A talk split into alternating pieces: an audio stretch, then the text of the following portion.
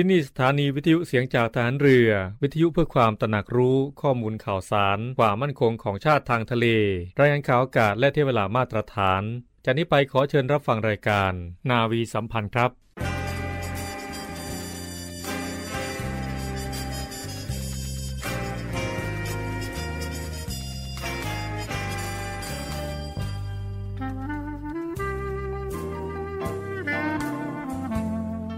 นายทหาร นายตำรวจทุกคน รักษาคำปริญาณที่ได้ให้ไว้อย่างเคร่งครัด และตั้งใจปฏิบัติหน้าที่ด้วยความเที่ยงตรง เข้มแข็งและเสียสละ พร้อมทั้งหมั่นศึกษา และฝึกฝนตนเอง ให้มีความจัดเจนคล่องแคล่วในหน้าที่ และในการปฏิบัติงานร่วมกับผู้อื่น ฝ่ายอื่นอยู่เสมอ ทุกคนทุกฝ่ายจะได้สามารถร่วมมือร่วมใจกัน สร้างสรรค์ความพัฒนาผาสุก ให้แก่ประชาชนและประเทศชาติ ได้ตามอุดมคติที่ตั้งมั่นไว้ตลอดไป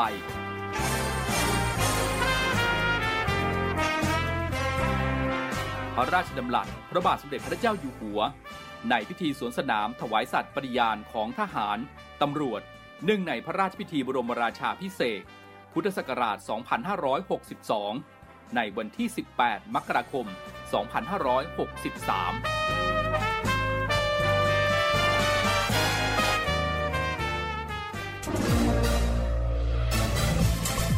คุณกำลังฟังเสียงจากฐานเรือ ทุกความเคลื่อนไหวในทะเลฟ้าฝั่งรับฟังได้ที่นี่เสียงจากทหารเรือ กับช่วงเวลาของรายการนาวีสัมพันธ์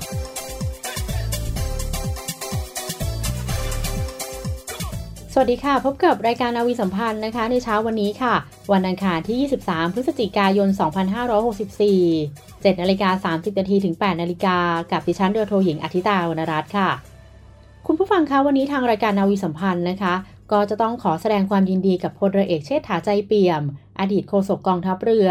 ที่ได้รับรางวัลมณีนพรัตน์ราชธานีศรีสยาม สาขาผู้สร้างสารรค์ส่งเสริมมวลชนและสังคมดีเด่น เมื่อวันที่ 21 พฤศจิกายน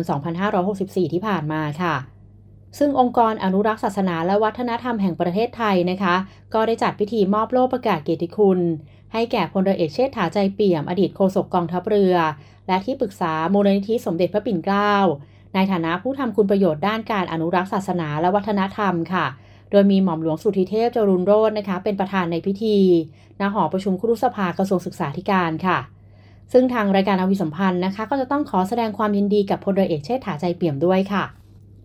คุณผู้ฟังคะเมื่อวันที่ 20 พฤศจิกายน 2564 ที่ผ่านมานะคะ กองทัพเรือค่ะ ได้ร่วมกับสมาคมภริยาฐานเรือ และจิตอาสาพระราชทาน 904 ในส่วนของกองทัพเรือ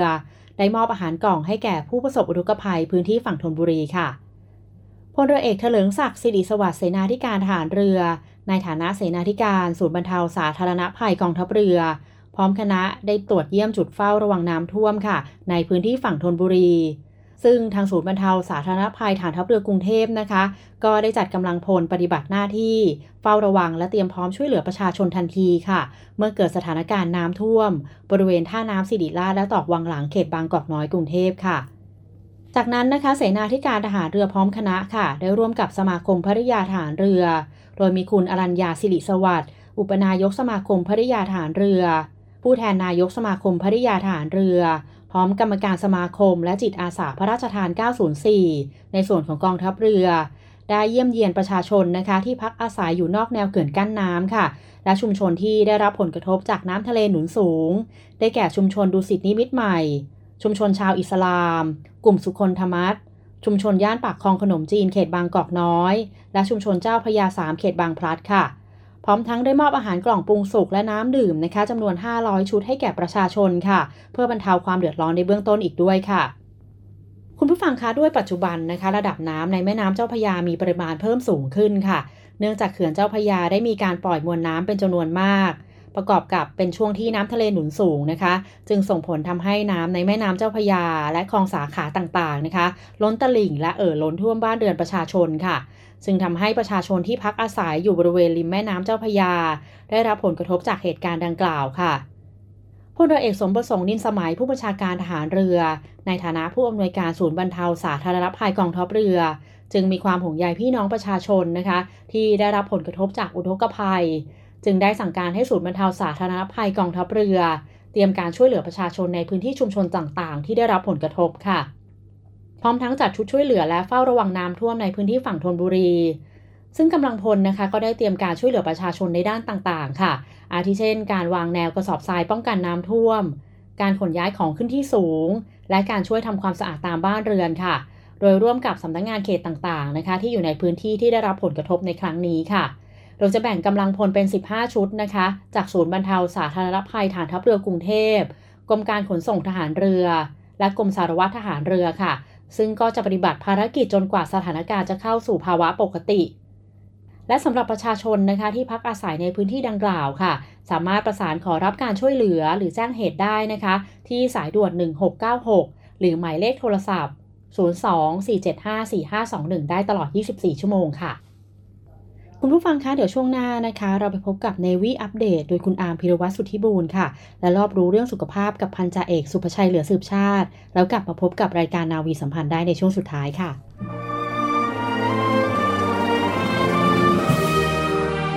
เพื่อเทิดทูนพระเกียรติคุณ และสืบสารปณิธานของพลเรือเอกพระเจ้าบรมวงศ์เธอ พระองค์เจ้าอภิกรเกียรติวงศ์กรมหลวงจุฬาภรณ์เขตอุดมศักดิ์ในภาพหมอพร อเชิญร่วมบูชาวัตถุมงคลรุ่น สืบสารปณิธานหมอพร เพื่อจัดสร้างศูนย์การแพทย์แผนไทยหมอพร และการแพทย์ผสมผสาน โรงพยาบาลสมเด็จพระปิ่นเกล้า กรมแพทย์ทหารเรือ ติดต่อสอบถามและสั่งจองวัตถุมงคลได้ที่ 024752737 หรือ 087 621 9161โดยโอนเงินผ่านธนาคารทหารไทย ชื่อบัญชี กองทุนจัดตั้งศูนย์การแพทย์แผนไทยหมอพร เลขที่บัญชี 040-257-6961 โอนเงินแล้วส่งหลักฐานการโอนเงินที่ บัญชีลายทางการ สืบสารปณิธานหมอพร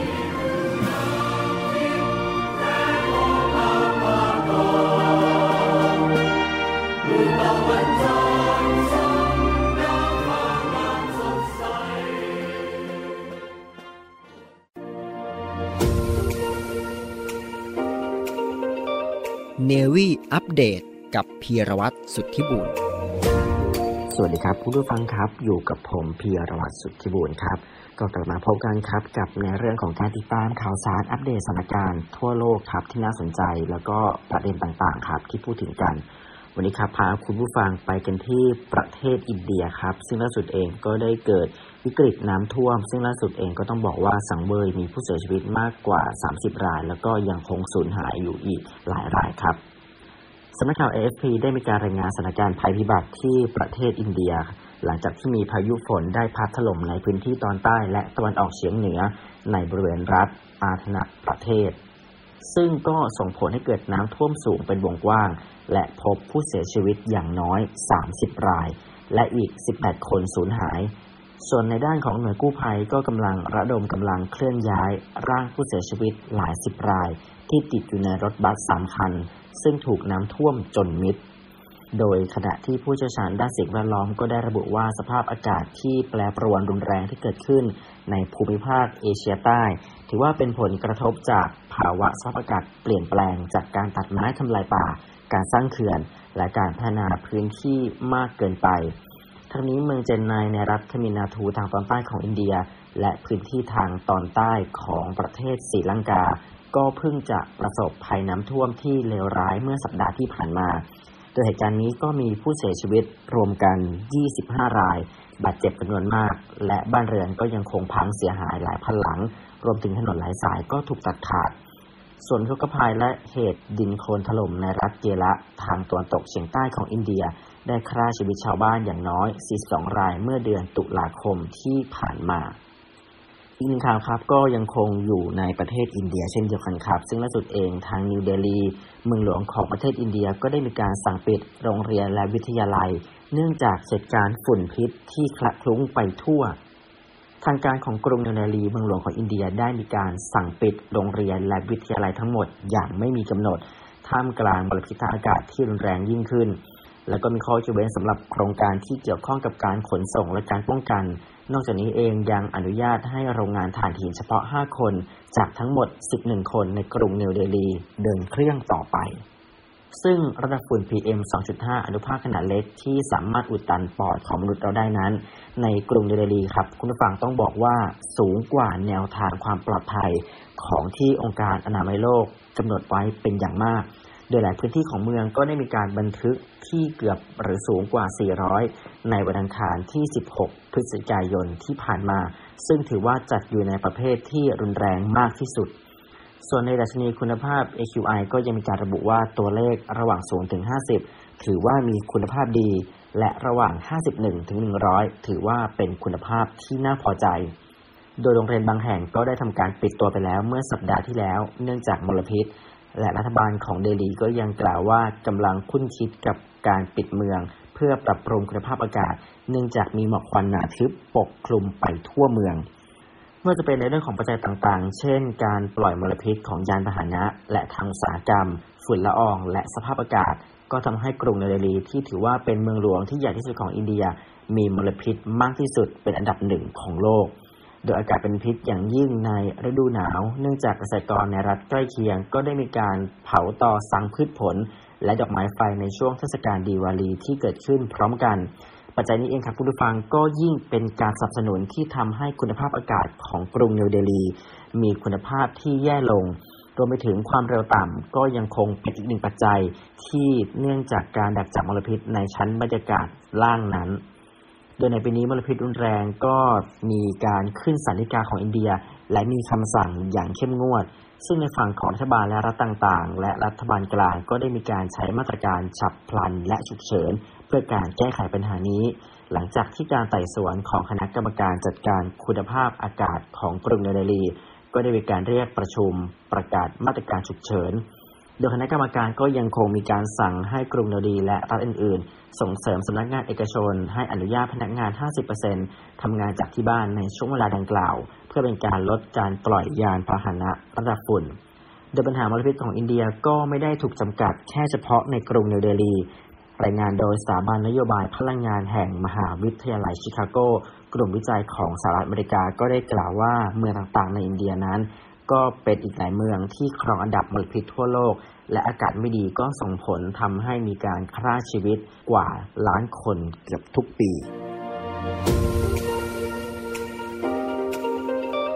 เนวีอัปเดตกับพีรวัตรสุทธิบุญ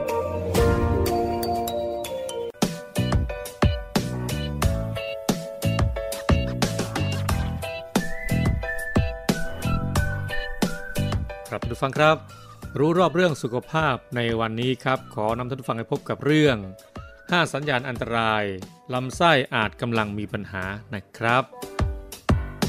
ท่านผู้ฟังครับ นายแพทย์นันทพล พงรัตนามานอาจารย์ที่ปรึกษาแผนกศัลยศาสตร์หลอดเลือด โรงพยาบาลพระมงกุฎเกล้า หรือหมอท็อปนะครับแนะวิธีสังเกตอาการเหล่านี้ว่า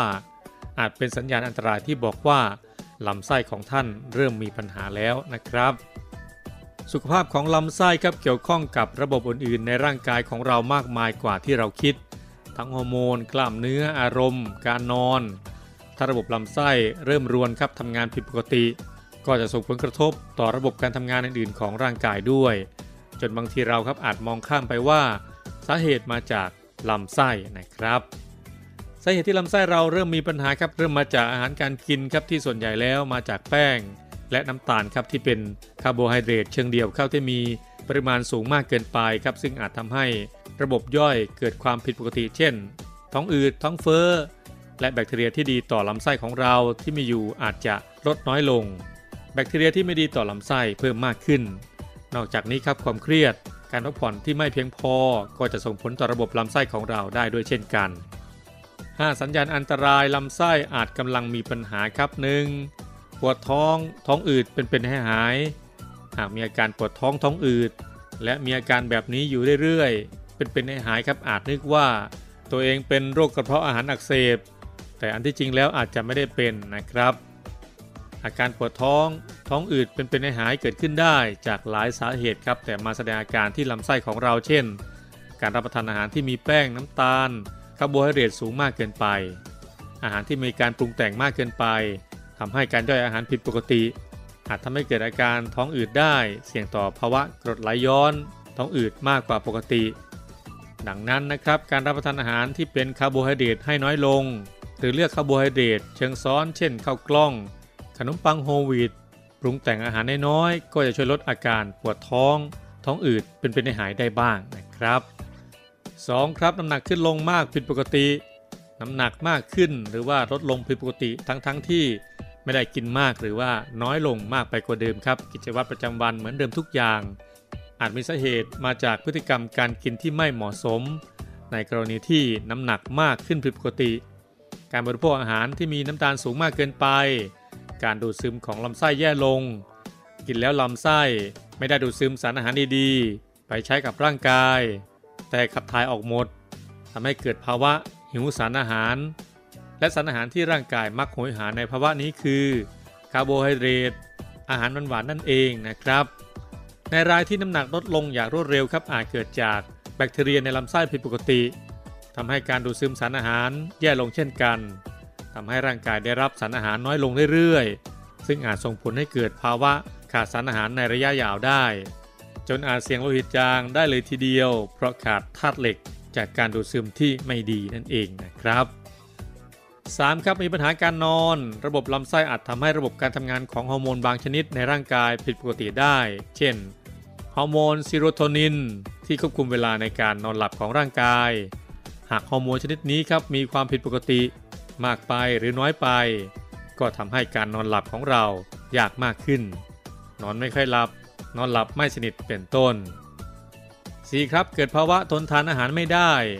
หมายถึงภาวะที่เราครับไม่สามารถรับประทานอาหารเข้าร่างกายได้ ร่างกายไม่สามารถย่อยอาหารชนิดนั้นได้ ไม่สามารถดูดซึมสารอาหารนั้นๆ เข้าไปใช้ในร่างกายได้ มีแก๊สจากการย่อยอาหารมากทำให้ท้องเสียเรื้อรัง ท้องอืดมวนท้อง แน่นท้อง ไม่สบายท้อง ปวดท้องคลื่นไส้ โดยเกิดจากในลำไส้นะครับมีแบคทีเรียที่ไม่ดีต่อร่างกายมากเกินไป แบคทีเรียที่ดีต่อร่างกายมีน้อยเกินไป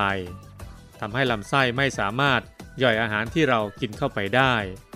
ไม่ว่าอาหารเหล่านั้นจะดีและมีประโยชน์มากแค่ไหนก็ตาม สามารถแก้ปัญหาได้โดยการพยายามรับประทานอาหารที่มีพรีไบโอติกจากธรรมชาติ เช่นโยเกิร์ต กิมจิ คีเฟอร์ถั่วหมัก ซึ่งจะช่วยเพิ่มโปรไบโอติก หรือแบคทีเรียที่ดีต่อร่างกายให้กับลำไส้นะครับ และ 5 ครับผิวหนังอักเสบ เมื่อลำไส้อยู่ในภาวะอักเสบลำไส้จะเกิดรูเล็กๆ ที่เรามองไม่เห็นครับทำให้สารอาหาร หรือโปรตีนที่เรากินเข้าไปรั่วออกมา โปรตีนที่รั่วออกมา จะไปทำปฏิกิริยากับผิวหนัง จนทำให้เกิดอาการแพ้ได้ อาจทำให้เกิดผดผื่นแดง ดังนั้นครับใครที่เกิดผื่นผิวหนังบ่อยๆอาจต้องดูด้วยว่ามีปัญหาลำไส้ร่วมด้วยหรือเปล่านะครับ ครับทุกฟังครับ อย่างไรก็ตามครับเพื่อความถูกต้องในการรักษาครับเมื่อมีอาการผิดปกติ ควรเข้ารับการตรวจกับแพทย์อย่างละเอียดครับ เพื่อหาวิธีการรักษาที่ตรงจุดต่อไปนั่นเองนะครับ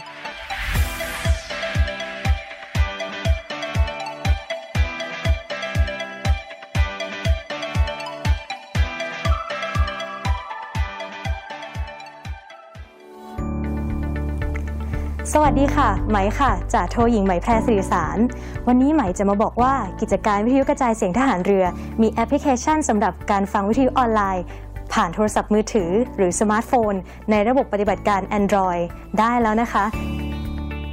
วิธีการดาวน์โหลดนะคะง่ายๆเลยค่ะ เพียงเข้าไปที่ Google Play Store แล้วพิมพ์ค้นหาคำว่าเสียงจากทหารเรือ หลังจากนั้นก็ทำการดาวน์โหลดมาติดตั้งในโทรศัพท์มือถือได้เลยค่ะ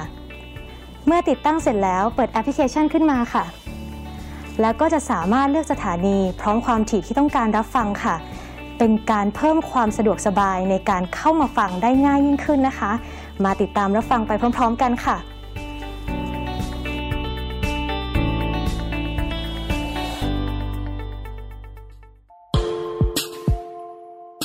ขอเชิญร่วมบริจาคด้วยการซื้อเสื้อ Navy Love Dog and Cat เพื่อหารายได้สมทบทุนเข้ากองทุนศูนย์ดูแลสุนัขจรจัดของกองทัพเรือ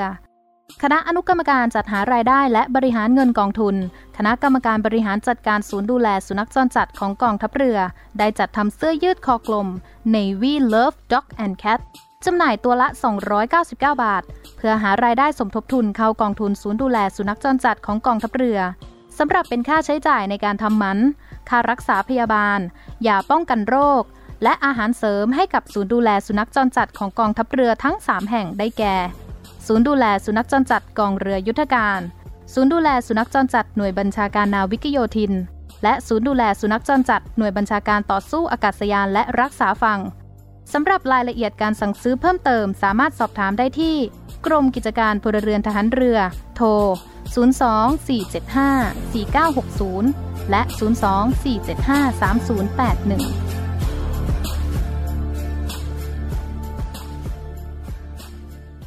กลับมาพบกับรายการนาวีสัมพันธ์ในช่วงสุดท้ายกันแล้วนะคะ คุณผู้ฟังยังอยู่กับดิฉันค่ะเรือโทหญิงอาทิตาวรรณรัตน์คุณผู้ฟังคะกองทัพเรือค่ะ มอบรางวัลเกียรติยศนาวี ให้แก่บุคคลดีเด่นกองทัพเรือประจำปี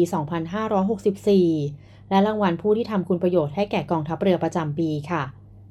พลเรือเอกสมประสงค์นินสมัยผู้บัญชาการทหารเรือ ได้เป็นประธานในพิธีมอบรางวัลเกียรติยศนาวี ให้แก่บุคคลดีเด่นกองทัพเรือประจำปี 2564 และรางวัลผู้ที่ทำคุณประโยชน์ให้แก่กองทัพเรือประจำปี 2564 เนื่องในวันกองทัพเรือ 20 พฤศจิกายนค่ะ ณ ห้องเจ้าพยาหอประชุมกองทัพเรือ โดยในปีนี้นะคะกองทัพเรือค่ะ ได้อนุมัติให้มอบรางวัลเกียรติยศนาวี ให้แก่บุคคลดีเด่นของกองทัพเรือ คือเรือตีหญิงสุดาพรศรีสอนดี ในขณะที่รางวัลผู้ที่ทำคุณประโยชน์ให้แก่กองทัพเรือนั้นนะคะ ในปีนี้ค่ะ กองทัพเรือได้พิจารณามอบให้พลเรือตีทองย้อยแสงสินชัย สำหรับพลเรือตีทองย้อยแสงสินชัยนะคะ ปัจจุบันค่ะ เป็นนายฐานพลราชการสังกัดกองทัพเรือ ตำแหน่งสุดท้ายก่อนเกษียณอายุราชการ คือผู้อำนวยการกองอนุสาสนาจารย์กรมยุทธศึกษาฐานเรือค่ะ ในด้านกวีค่ะพลตีทองย้อยนะคะ เป็นผู้ที่มีความสามารถอย่างสูง ในการแต่งบทกวี โครงฉันกาบกรอนค่ะ โดยได้รับมอบหมายให้เป็นผู้แต่งบทกวีต่างๆนะคะ ในโอกาสสำคัญของกองทัพเรืออยู่เสมอ และที่สำคัญนะคะคือคำร้อยกองกาบเหเรือ ซึ่งใช้ในพระราชพิธีสำคัญ ในการเสด็จพระยุหญาตาทางชลมาก ซึ่งการได้รับมอบหมายให้ทำหน้าที่เป็นผู้แต่งกาบเหเรือนี้นะคะ นับเป็นเกียรติยศอันสูงยิ่ง และเมื่อวันที่ 17 ตุลาคม 2564 ที่ผ่านมาค่ะ มีประกาศสำนักนายกรัฐมนตรี เรื่องพระราชทานยศทหารเป็นกรณีพิเศษ โดยมีพระบรมราชองค์การโปรดเกล้าโปรดกระหม่อมพระราชทานยศพลเรือตีเป็นกรณีพิเศษ ให้แก่นาวเอกทองย้อยแสงสินชัย เนื่องจากเป็นผู้ประกอบคุณงามความดี มีผลงานเป็นที่ประจักษ์แก่สาธารณชน องค์กรทำคุณประโยชน์ให้แก่กองทัพเรือและประเทศชาติโดยส่วนรวมค่ะ และในส่วนของเรือตีหญิงสุดาพรศรีสอนดีนะคะ ซึ่งก็ได้รับรางวัลเกียรติยศนาวีประจำปี 2564 นั้น ปัจจุบันค่ะเป็นอาจารย์พระศึกษา แผนกปกครอง วิทยาลัยพยาบาลกองทัพเรือ ศูนย์วิทยาการกรมแพทย์ทหารเรือค่ะ โดยเรือตีหญิงสุดาพรหรือน้องแต้วนะคะ เป็นนักกีฬามวยสากลทีมชาติไทย สังกัดกองทัพเรือค่ะ โดยได้รับรางวัลเหรียญทองแดง จากการแข่งขันมวยสากลหญิงรุ่น 60 กิโลกรัม ในกีฬาโอลิมปิกปี 2020 ที่ประเทศญี่ปุ่น โดยมีผลงานในด้านกีฬาที่สำคัญนะคะ นั่นก็คือ รางวัลเหรียญทองในกีฬาซีเกมครั้งที่ 26 ในปี 2554 ที่ประเทศอินโดนีเซียค่ะ และรางวัลเหรียญเงินในกีฬาซีเกมส์ครั้งที่ 27 ในปี พศ 2556 ที่ประเทศเมียนมา รางวัลเหรียญเงินในกีฬาเอเชียนเกมส์ครั้งที่ 18 ในปี 2561 ที่ประเทศอินโดนีเซียค่ะ และรางวัลเหรียญทองในกีฬาซีเกมส์ครั้งที่ 30 ในปี 2562 ที่ประเทศฟิลิปปินส์ค่ะ ซึ่งทางรายการนาวีสัมพันธ์นะคะ ก็จะต้องขอแสดงความยินดีกับทั้งสองท่านด้วยค่ะ คุณผู้ฟังคะและข่าวต่อไปค่ะจะเป็นข่าวประชาสัมพันธ์นะคะ สร้างกุศลต่อเนื่องร่วมใจบริจาคโลหิต รักษาชีวิตเพื่อนมนุษย์ รองศาสตราจารย์แพทย์หญิงดุจใจชัยวานิสิริ ผู้อำนวยการศูนย์บริการโลหิตแห่งชาติสภากาชาติไทย กล่าวนะคะว่าขณะนี้โรงพยาบาลทั่วประเทศค่ะ ได้กลับมาเปิดให้บริการรักษาผู้ป่วยได้ตามปกติแล้ว ได้มีการเพิ่มเคสนัดผ่าตัดนะคะจาก 25%เป็น 50%ค่ะ ตั้งแต่เดือนตุลาคมนะคะมีการเบิกขอใช้โลหิตสูงกว่า 6,500 ยูนิตต่อวัน แต่สามารถจ่ายเลือดได้เพียง 43%เท่านั้นค่ะ ปัจจุบันนะคะมีปริมาณโลหิตบริจาคทั่วประเทศเฉลี่ย วันละ 2,800 ยูนิต ซึ่งทำให้โรงพยาบาลทุกแห่งขาดเลือดค่ะ ไม่เพียงพอในการรักษาและผ่าตัดผู้ป่วย และยังมีผู้ป่วยนะคะที่มีภาวะสูญเสียโลหิตเฉียบพลัน และผู้ป่วยโรคเลือดนะคะ ที่ต้องใช้โลหิตเป็นประจำค่ะ เช่น อุบัติเหตุ ตกเลือดหลังคลอดบุตรและเลือดออกหากมีเลือดไม่เพียงพอค่ะ ก็จะต้องทำให้เลือดระยะเวลาในการรักษาออกไป ก็จะมีผลกระทบต่อชีวิตของผู้ป่วยนะคะ และความรุนแรงของโรคได้ค่ะ จึงขอเชิญชวนผู้ที่มีสุขภาพดีครบกำหนด 3 เดือนแล้วนะคะ บริจาคเลือดเพื่อนำไปรักษาผู้ป่วยตามโรงพยาบาลทั่วประเทศอย่างเร่งด่วนค่ะ ผู้บริจาคโลหิตตั้งแต่วันนี้นะคะ ถึงวันที่ 31 ธันวาคม 2564 ค่ะ ก็จะได้รับเสื้อยืด Blood Hero นะคะ เป็นที่ระลึกหรือจนกว่าของจะหมดค่ะและข่าวประชาสัมพันธ์ข่าวต่อไปนะคะ ศูนย์ฉีดวัคซีนกลางบางซื่อค่ะ ขยายเวลาให้บริการฉีดวัคซีนป้องกันโรคโควิด -19 เข็มที่ 1 ชนิดวัคซีนไฟเซอร์นะคะสำหรับเด็กอายุตั้งแต่ 12 ถึง 18 ปี คือเกิดในวันที่ 1 มกราคม 2546 ถึง 31 ธันวาคม 2552 ทุกสัญชาติค่ะ ที่ยังไม่เคยได้รับวัคซีนจากจุดฉีดใดมาก่อน สามารถขอรับบริการและลงทะเบียนได้ที่ประตู 1 ศูนย์ฉีดวัคซีนกลางบางซื่อนะคะ ตั้งแต่วันที่ 22 พฤศจิกายน 2564 ถึงวันที่ 7 ธันวาคม 2564 เวลา 13 นาฬิกาจนถึง 17 นาฬิกาค่ะ ซึ่งผู้ปกครองหรือผู้แทนโดยชอบธรรมนะคะ จะต้องมาพร้อมเด็กค่ะ และให้ความยินยอมเป็นลายลักษณ์อักษรในวันที่ฉีดวัคซีนค่ะ คุณผู้ฟังคะสำหรับวันนี้ค่ะ ก็หมดเวลาของรายการนาวีสัมพันธ์แล้วนะคะ กลับมาพบกับรายการนาวีสัมพันธ์ได้ใหม่ในโอกาสหน้าค่ะ 7นาฬิกา30นาทีถึง 8 นาฬิกา กับดิฉันเรือโทหญิงอาทิตาวรรณรัตน์สำหรับวันนี้ต้องขอบคุณและสวัสดีค่ะ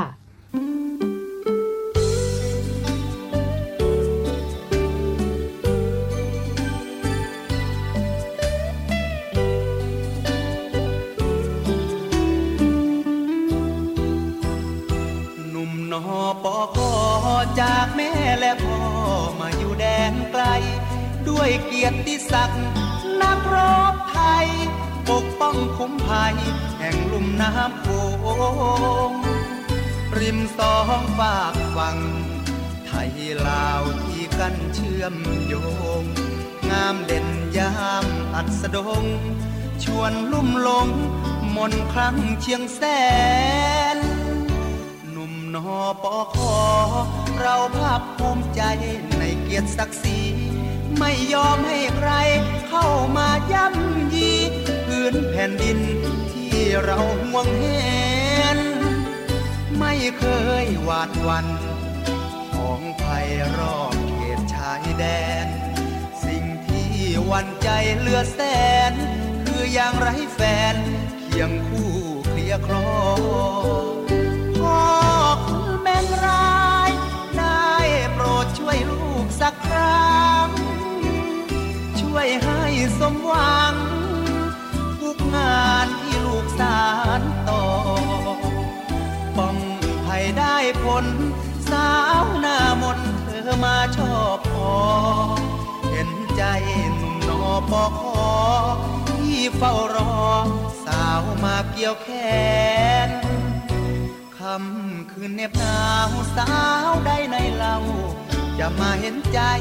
เฝ้าคอยถนอมและห่วงใย กำลังใจ โอนใจเป็นแฟน ผมนักรบหนมใจซื่อจากบ้านต่างแดน ขอฝากใจสตรีเชียงแสน อย่าได้ดูแค้นหนุ่มนอปอคอ